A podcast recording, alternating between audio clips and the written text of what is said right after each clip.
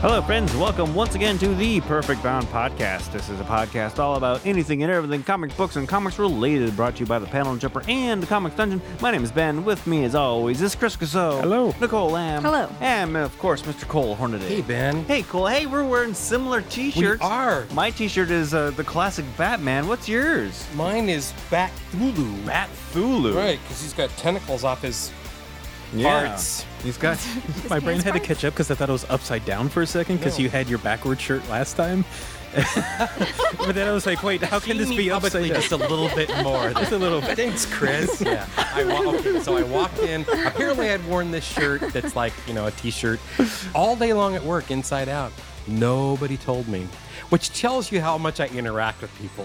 Well, it wasn't that big of a deal. It, I only noticed it because it was one of those shirts tag? where the tag the tag wasn't on the back of the collar. The tag is on the side, Uh-huh. right? And so it wasn't very obvious unless you were like looking closely at the stitching. but there was like the the seams are you know really pronounced. Yeah. on the inside. Just and I own it. Down, I went.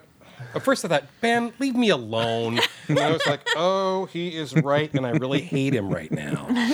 Just own it. Yeah, It's be a no, I fashion can't- moment. No, yeah. no, I, oh. no. It's shame. It's no. oh. It was a thing in like the early thousands, I think, where they had things that had seams on them or something like it was a Yeah. style. It didn't don't live very long, but But this It is, is a thing. but this is Bat Thulu with his little tentacles. I wore this. You wore that for episode five, Boy Wonder Years. Did I? Yeah, because that was the Batman episode. That's right.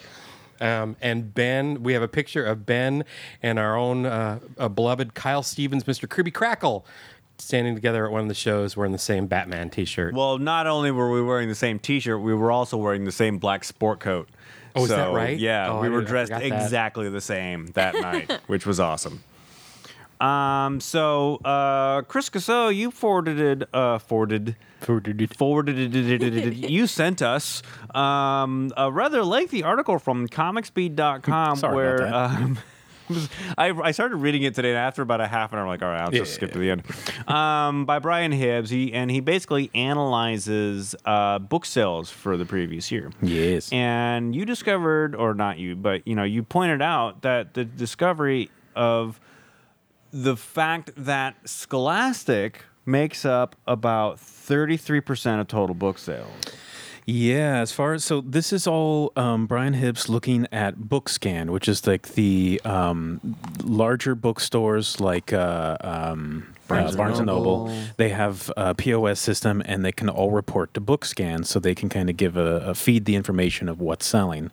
And uh, so, a lot of interesting trends came out of it, and he'd been noticing the past few years that Scholastic is just eating up the industry bit by bit. And some of the bigger numbers are like specifically that Dav Pilkey, the creator of Dogman and Captain Underpants, is unto a god now. and uh, believe it. yeah, because uh, like to give you an idea.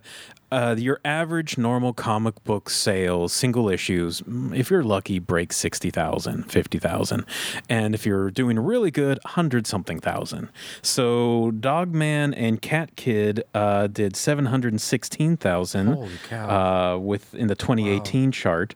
And so one, two, three, four, five. The first six books are all Dogman. Um, And then uh, Raina Telgemeier steps in as the queen, and she has drama, Smile, Sisters, and then like Ghosts, and then you have other things. The Adventure Zone by the the McElroy brothers stepped in. Um, but yeah, so uh, this is just fascinating number breakdowns.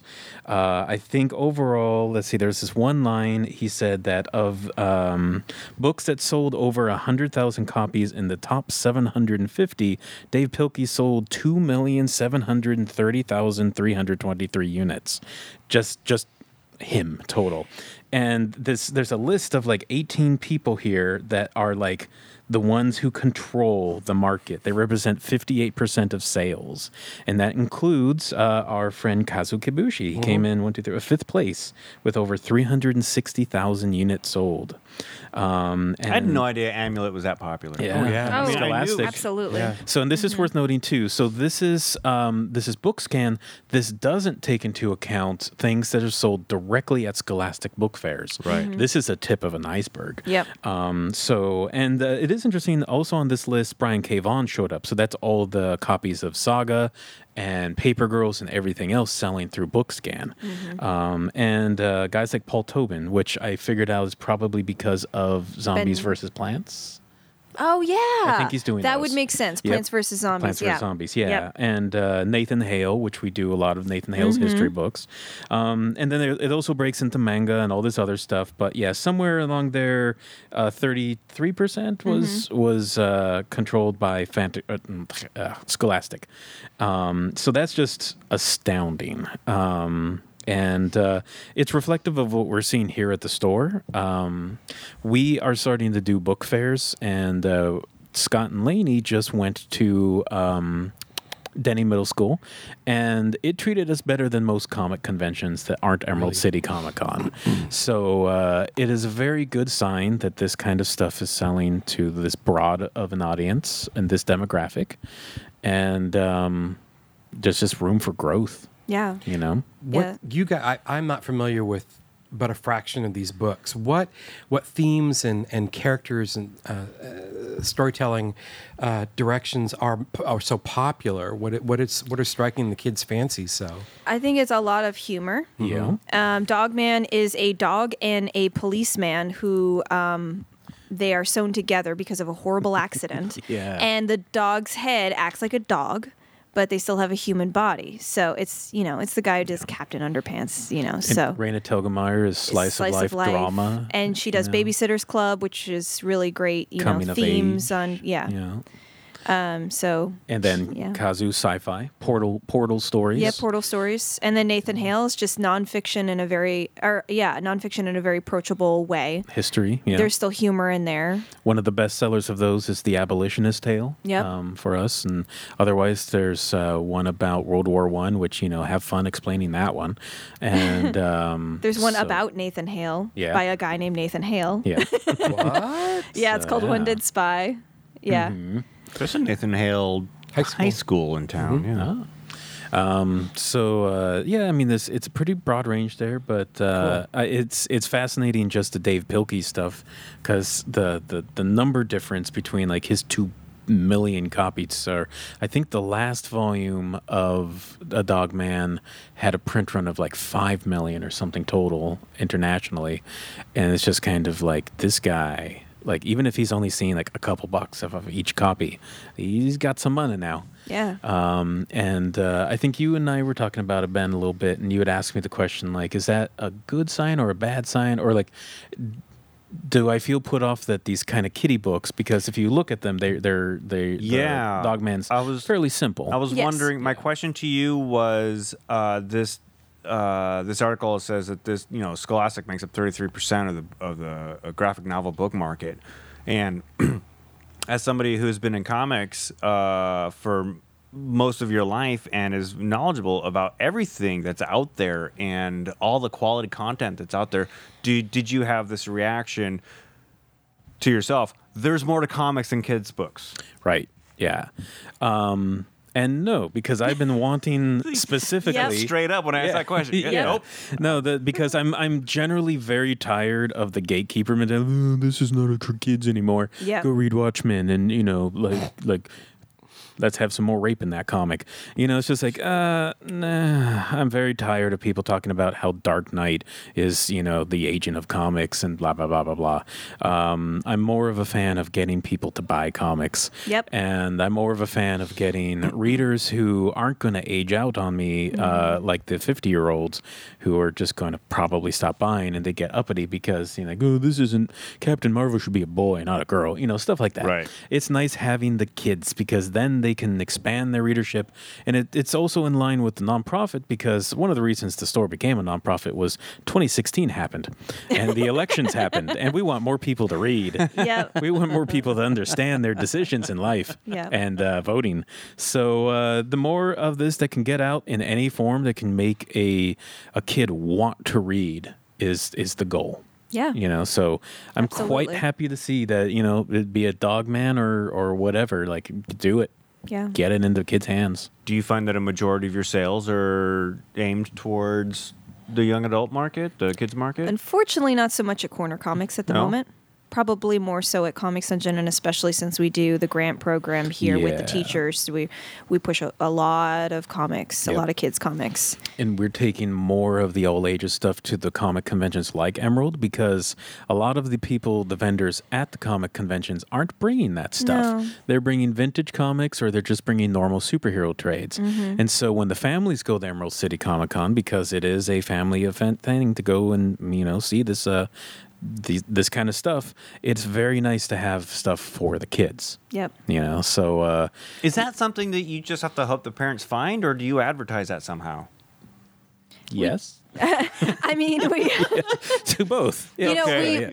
we Scott and Lady make these really gorgeous displays at the con, um, and they were always doing something interesting. And so we have a really great display. It's very eye catching. So if you're just wandering the floor, all of a sudden you'll go, "Oh, look at these!" You know, uh, I have so many people coming by just getting excited about it. We've met a lot of educators and done a lot of networking that way, um, and so so yeah. Yeah. yeah, all of those things. All of the above. yeah. Yeah, that's part of the trick. Getting getting the name out there that we are a nonprofit. Yeah. you know, a lot of it's just listening to each customer and trying to be a detective and be like, "Wait, are you an educator? Let me tell you something." Yes. You know, yeah. I had that this weekend. I had two different educators come in. They just started talking, and a little bit by bit, just like, "Hmm, you said your children." But it sounded like many.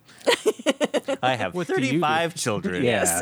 and uh, yeah, one of them was an educator that deals with special needs children, and she said like, oh, they started opening up, and and I told uh, some of the other teachers like, give me your kid for for for a day here, and let me let me try something with him, Nice. and gave him some comics, and boom, kid awesome. wanted to read. Nice. Awesome. So uh, so yeah, so seeing these numbers, and uh, kudos to Brian Hibbs because it's an insane amount of work he did.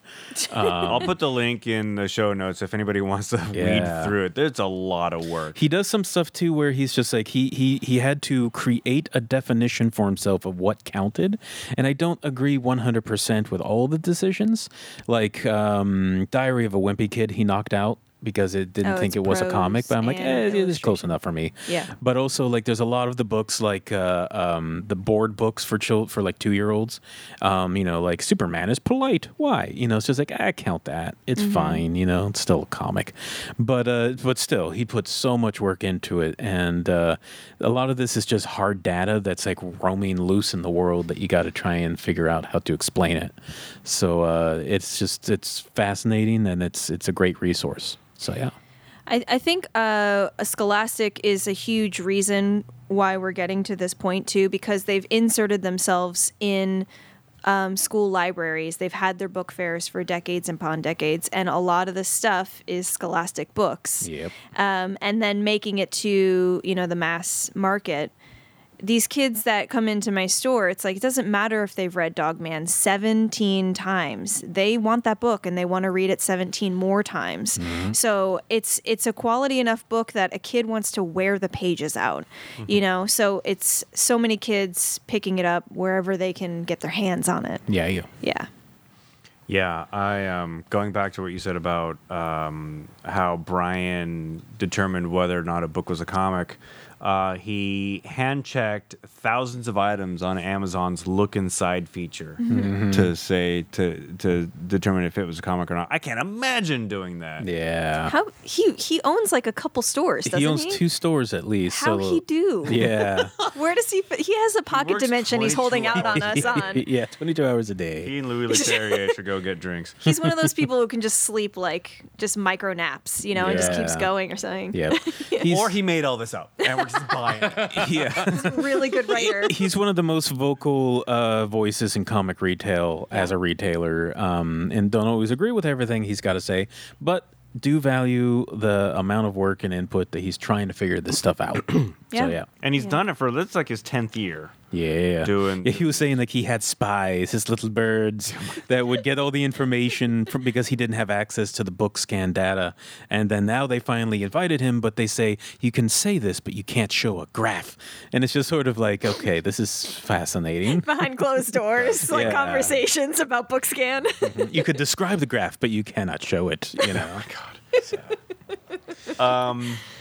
What percentage of these books are not just for kids, are for adults? Is it? Would you say it's most of these? Because like I, I've leafed through like Dogman and Cat Kid, Yeah. and uh, I'm like, oh, it's cute, but I don't, as an you know, as, a, as an adult, I don't really think I need to read this, you know, unless I was doing research or something I feel the Raina Telgemeier stuff has a range. I think Uh, it can translate further. translate, I think especially the. Babysitters Club because it because of the th- the themes they go through. like I thoroughly enjoyed Amulet. Yeah, Yeah, and Amulet, I think, exactly. translates and Bone pretty is well. scholastic. Bone so is Bone is all ages. Yep. Uh, I think on the on the top twenty list or whatever, Adventure Zone we mentioned by the McElroy brothers. Yes. that's the only adult book that showed up on that part of the list. Mm-hmm. And it's worth noticing all- all of these numbers include Amazon, I think, and Adventure Zone was like the number one pre-order comic graphic novel for a few months on Amazon. Yeah. Um, And that's just because the McElroy brothers are like their own huge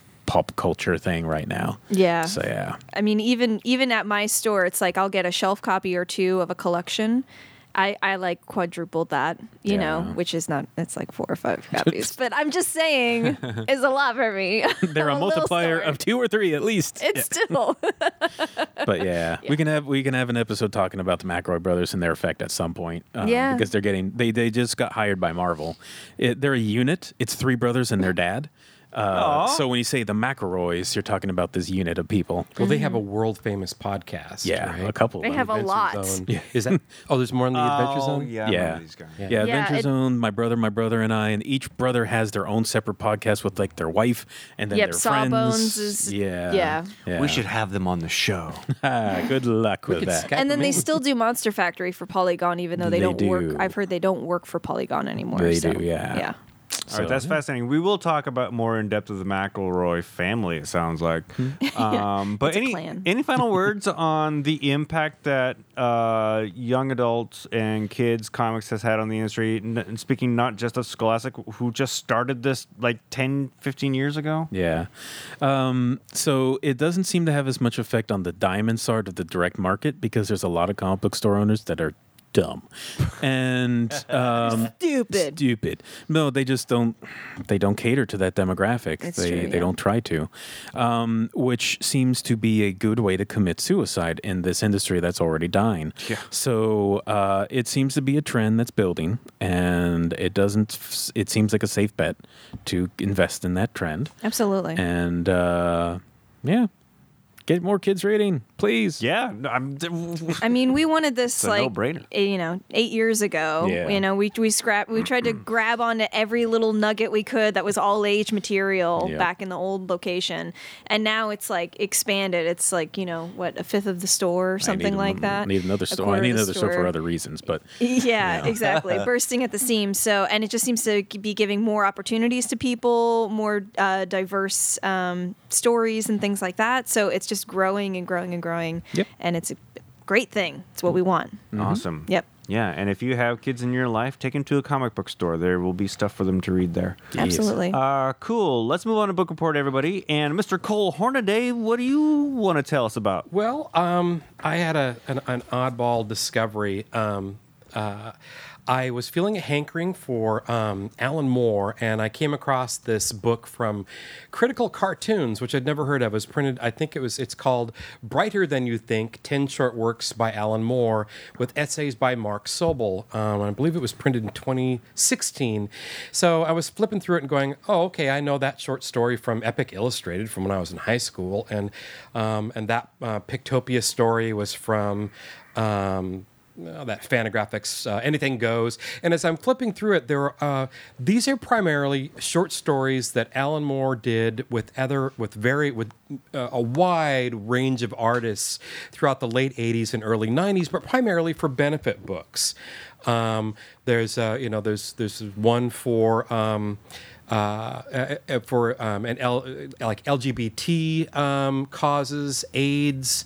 Uh, there's one for the 9/11 uh, fundraising. There was there was one. It was an anti-war collection from Eclipse called Real War Stories, and I was and before I get too far ahead of myself. These all of these um, pieces, which you know, and they're they're printed on they're reprinted on really nice, uh, sturdy paper stock. And then Marc Sobel has written these um, sometimes five page essays that accompany the short pieces. And initially, when I read uh, the first one that was uh, his uh, coverage or his essay about um, Love Doesn't Last Forever, which was from Epic Illustrated's last issue, and I remember this story perfectly because it's Rick Veitch with all these weird illustrations and and wonderful color separations and everything. And I started reading Sobel's essay, and I'm like, oh dear Lord, save me from the pedants. and um, and, and it, it, did nothing for me. But I continued to read Sobel's essays after each story, and they started to grow on me. And then they started to actually uh, reinforce um, uh, respect and appreciate for Alan Moore that I haven't had for a very, very long time. Um, Alan Moore has a big heart, and we have lost touch with that as, as far as his creating is concerned. He donated a lot of these stories to these causes, um, and he was a big name, and he knew it. And he had things he wanted to say. Um, he he had philosophies he wanted to espouse. Um, he goes beyond progressive thought and religion in his stuff to a different metaphysical um, exploration of what it means to be a human being. And um, I was kind of sad that we uh, that he I don't read enough of his work that shares those viewpoints anymore. Um, I think maybe these, uh, um, his his uh, uh, philosophies on love and and, uh, and romantic relationships, uh, regardless of of of your, your gender distinctions or what have you um, in uh, Lost Girls. But uh, beyond that, I, I, found this to be actually a really thoroughly enjoyable read, and I'm glad I got it from the library. Um, and uh, if you can track it down, I'm sure it's been out of print and it's probably not been reprinted, to my knowledge. It's been a while since I've yeah. seen a copy. Yeah, um, but uh, I was I was glad I got it. I mean, I have most of these stories. There were pleasant surprises of, of, of stories that I you know they were from. Um, they're from uh, fundraising um, publications that I was not familiar with, and it was uh, uh, it was a real treat to to come across them. And I also rediscovered um, the voice of an artist that I had kind of lost touch with over the decades. Mm. So. Yeah, for being a fussy curmudgeon, Alan Moore sure, sure does contribute a lot to uh, fundraising anthologies. Yep. yep. Cool. I love that curmudgeon. Brighter than you think. Thank you, Cole. You're welcome. Uh, Nicole, what do you got for us? Um, so I haven't had a ton of time to be reading comics, so when I do, I kind of go to my happy place, and my happy place is Smutty Slice of Life. Mm-hmm. Um, and the new Sunstone Volume Six called Mercy came out. Um, I had debated whether or not doing this because I've already talked about Sunstone before, but this uh, doesn't follow Allie and Lisa, um, which is one through five of the Sunstone series. This takes um, Alan, who is Allie's friend, and his current wife.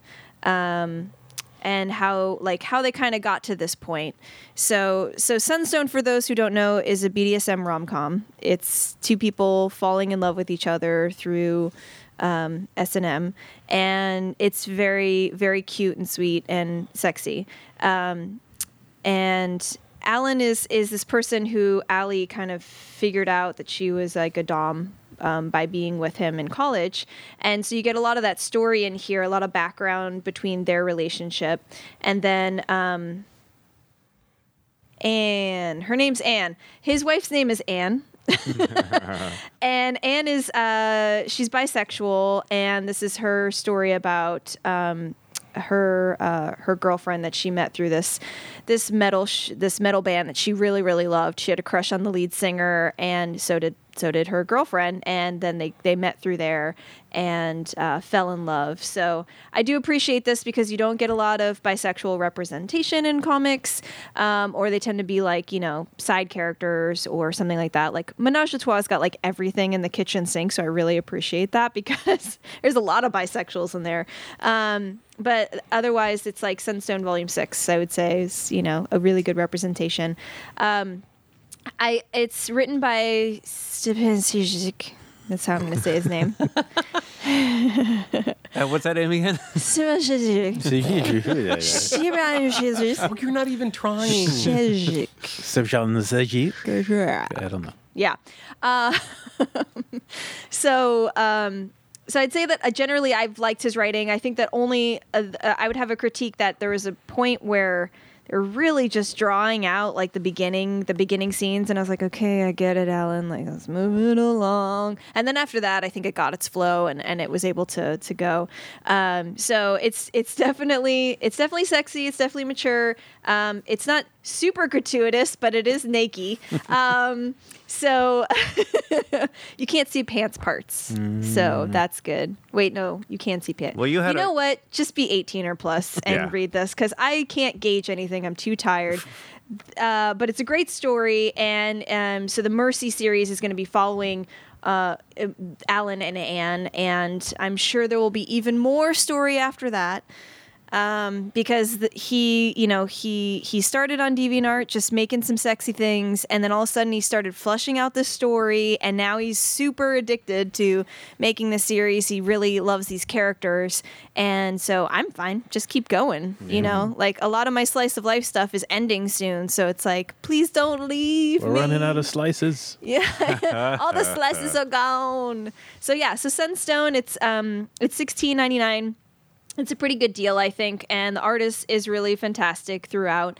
Um, you could jump in here if you wanted to because it's just following two different people. I think it helps to have a little bit more background, but uh, so yeah, you could pick up volume six and thoroughly enjoy it. All right, cool. Yeah. Mm-hmm. Thank you, Nicole. And finally, Chris Casso, what do you got for us? I read uh, Batman Detective Comics Annual Number Two by uh, Pete Tomasi, the man, the legend. Pete. We were talking about last week where they didn't read the Tomasi Bible, and I mean it. Um, so it's a self-contained story that uh, is taking place like currently for Batman, I guess. Um, art is by Travis Moore and Max Raynor. Travis Moore's section I really like. It's very clean. Uh, reminds me of um, who that guy who did Captain America with Ed Brubaker. Steve Epting. Yeah, it reminds me of Steve Epting. I like that. Nice. Um, and so it's bringing back a old story car- arc um, about the Reaper, which is from year Batman two, year one? year, Year year two. two, No, you're year right, two, year two.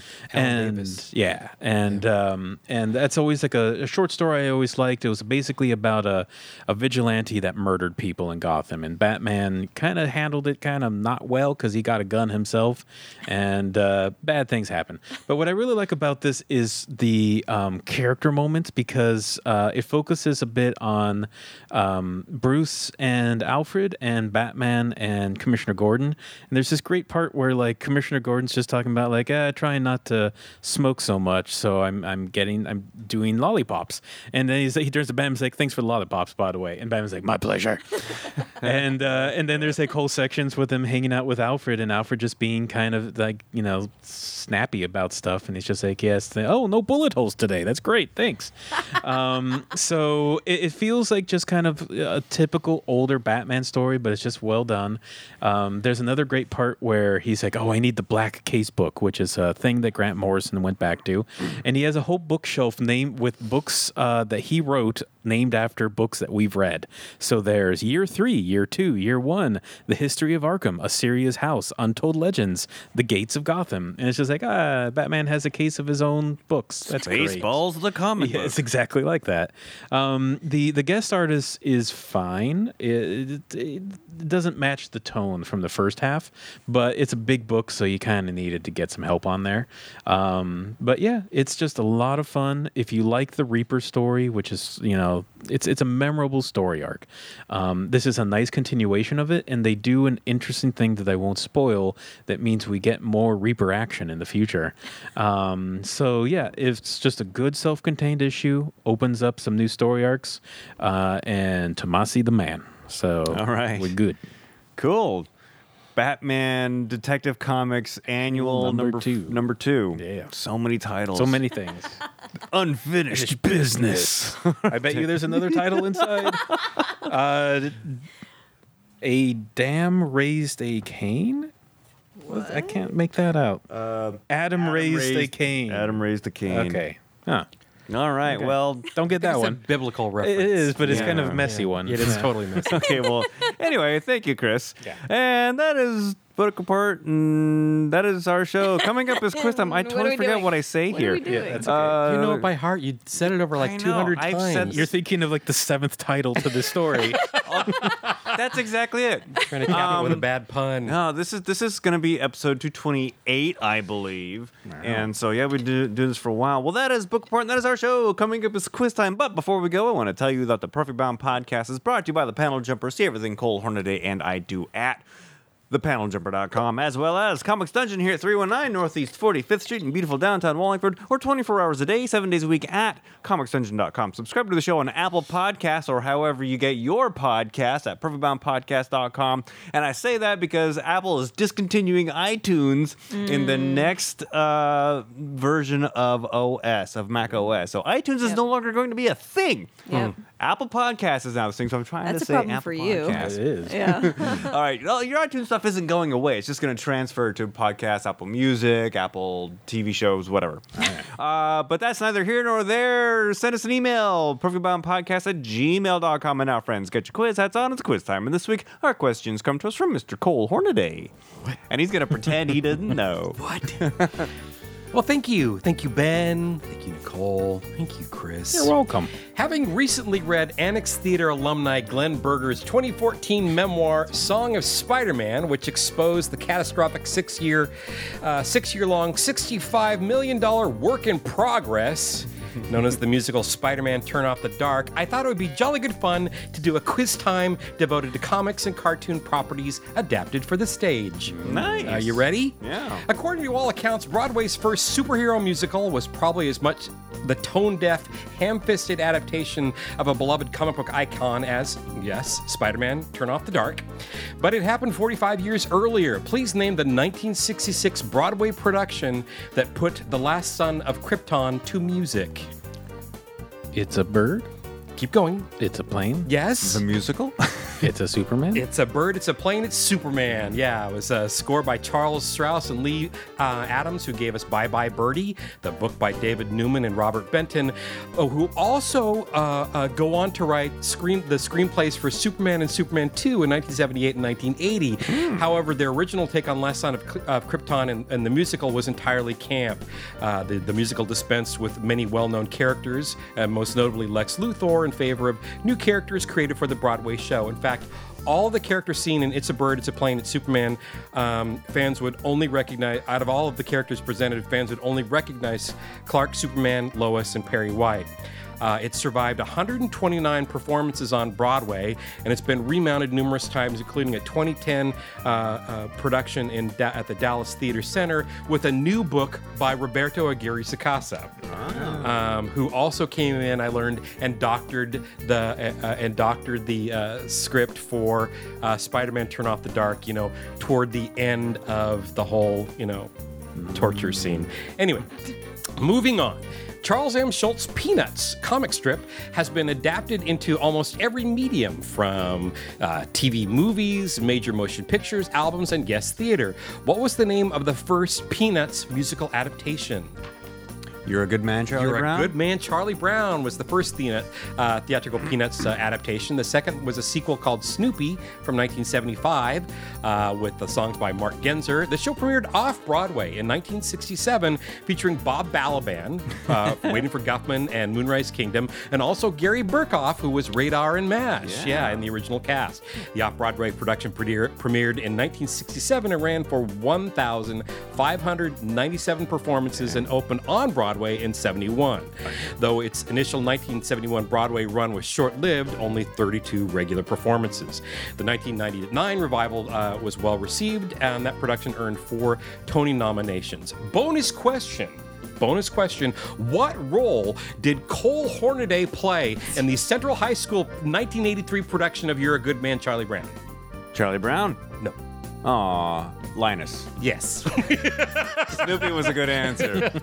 no, that was uh, that was a friend of mine who is actually uh, built more like uh, uh, Ben, uh, uh, kind of lean and, and wiry, and um, yeah, so.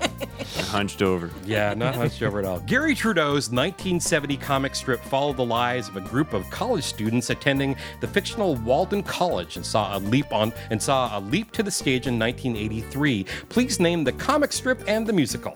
Garry Trudeau. Doonesbury. Doonesbury. The characters in the strip had remained perpetually of college age, but in January 1983, Trudeau announced he would take a two year hiatus from the strip to bring his characters to Broadway. And notably, the musical Doonesbury marked a college graduation for these characters. Trudeau set to work writing the book and lyrics with Elizabeth Swados, and Elizabeth Swados provided the music. The show received mixed notices and closed after 104 performances. Uh, uh, Doonesbury, the musical, remains important in the history of the Doonesbury comic strip uh, following the musical adaptation because Trudeau began illustrating his characters aging in real in near real time. The Broadway musical was the turning point, which I thought was very interesting. Uh, this musical was based on Alison Bechdel's graphic memoir about her self discovery prior to and in the wake of her closeted father's suicide, and made for one of the most critically acclaimed graphic novels of the 21st century. Fun home. Fun. Fun Home. Home, adapted for the stage by Lisa Kron and Jeanine Tesori uh, at the historic Circle in the Square Theater. The 2013 production was nominated for 12 Tony Awards, winning five, including Best Musical, where Spider Man Turn Off the Dark turned comics into a Broadway punchline, Fun Home changed the rules and the conversation. Lastly, this musical was based on a beloved Nickelodeon animated television series about the famous absorbent resident of Bikini Bottom. SpongeBob. SpongeBob SquarePants made its world premiere in June of 2016 at the Oriental Theater in Chicago. SpongeBob flaunted an extensive list of writers and composers, including uh, Sara Bareilles, John Legend, Cyndi Lauper, Panic at the Disco, They Might Be Giants, David Bowie, and more. So that was pretty wild. Oh, thank you, Cole. You're welcome. I, uh, you know, it's funny you mentioned that some of these uh, Broadway failures played for 100, 100, 100 some shows. As somebody who's done like 20 shows of a fringe theater run, 20 feels like a lot. I can't. Well, and I can't imagine that there were there are people who were involved with the Spider-Man Turn Off the Dark production from its inception, um, and, and six years later when it finally and it, it went through so many mutations or permutations, Yeah. and was not the same show that they started with. I'm currently listening to the soundtrack because I just had to listen to what the songs were like because he talks about them in the book and. Um, Everybody I've talked, I have talked to a few people who saw it, and Yeah. everybody thought it was terrible. Just Awesome. like, and primarily it's like they didn't understand Spider Man. They didn't know what they were doing. They Right. didn't understand comic books. They didn't understand Spider Man, which is, that's a misstep right there. Yeah. Well, I can't wait for the upcoming Batman musical, Night Moves. All right, here we go. Thank you for listening, and we will see you next week.